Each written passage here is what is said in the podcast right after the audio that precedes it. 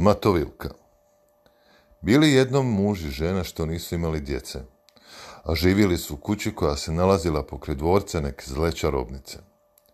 Sa svog najvišeg prozora mogla je žena gledati u čarobnim vrt.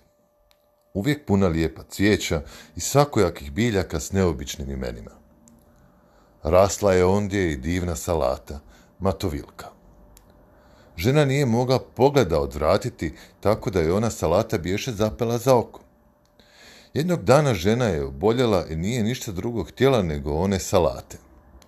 Ali vrt bio ograđen visokim zidom i nitko nije smio onamo, a ponajmanje muž i žena.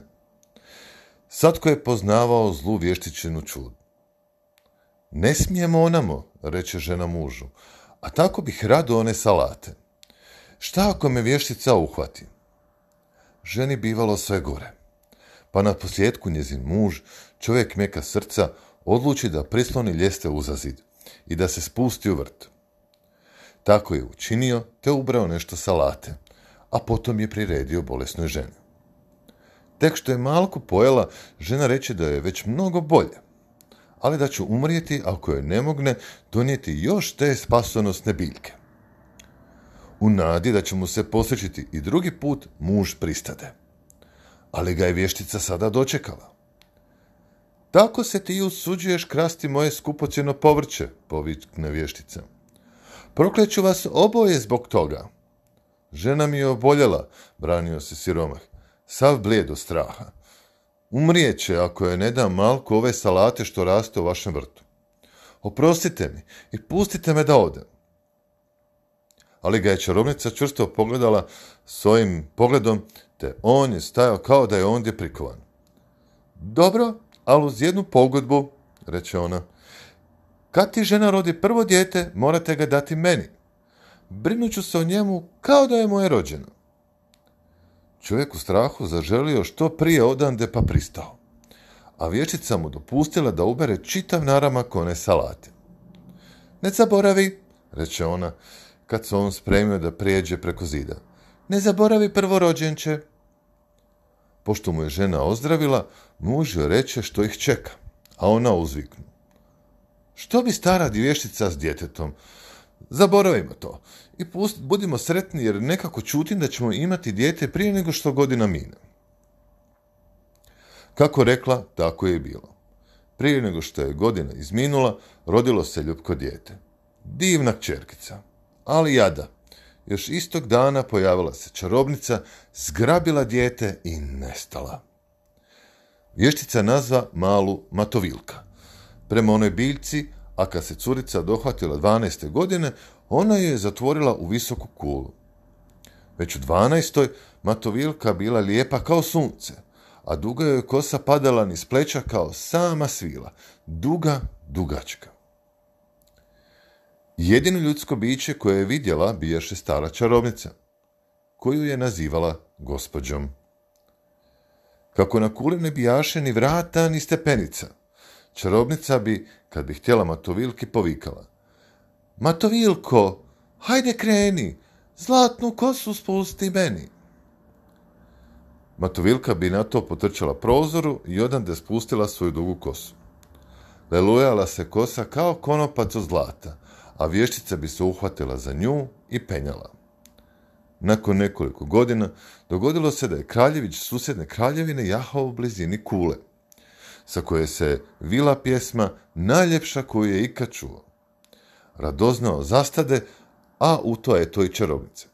Mato Vilko, hajde kreni, zlatnu kosu spusti meni vikala vještica, a na to se dolje spusti zlatni konop od kose i njime se uspije vještica do prozora na kuli, te odmah zatim iščezne unutra. Mladi kraljević koji bijaše stasiti divan momak, odluči da ogleda sreću. Te narodne noći, kad se omračilo, dođe pod prozor na kuli i zovnu. Matovilko, hajde kreni, zlatnu kosu spusti meni. Tek što je to izrekao, Ozgo se s prozora na kuli spusti konop od kose, a kraljević ga uhvati te se po njemu uspe. Ostao je zadivljen djevojčinom ljepotom, a i njoj se svidio lijepi kraljević, prvi koga je ikad vidjela. Ne mogu te ovdje ostaviti, reče kraljević.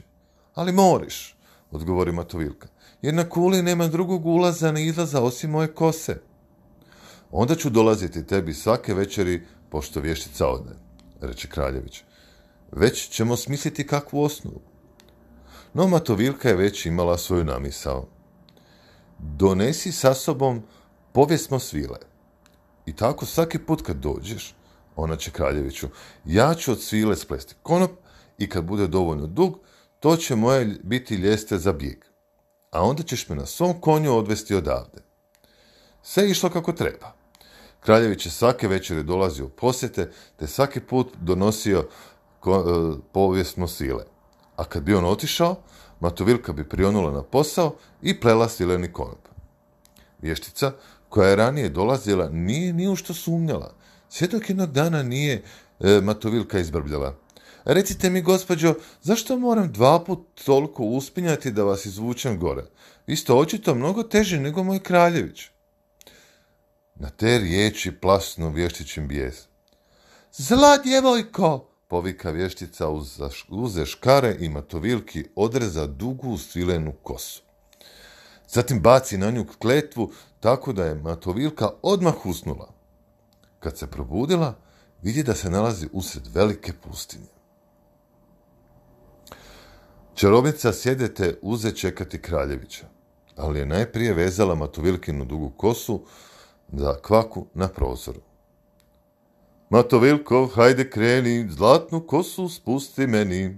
Zaza Kraljević, kao, kao i uvijek kad bi došao pod kulu. A vješica na to spusti dolje zlatnu kosu. Kraljević se uspe i nađe licem u lice sa zlobnom i bijesnom čarobnicom. Tvoja je ptičica odletjela, proskita ona, i nikad je više nećeš vidjeti. Kraljević se u očaju baci kroz prozor koji je stavio nekoliko stopa nad zemljom pao je na kupinu travnjak koji mu iskopa oči. Ne se vratiti u svoju kraljevinu, nesretni je kraljević nekoliko godina tumarao okolo. Jednog dana naiđe na pustinju u kojoj je Matovilka sebi načinila kolibu. Vidjevši ga, ona potrča k njemu te ga zagrli i zaplaka od ljubavi i žalosti.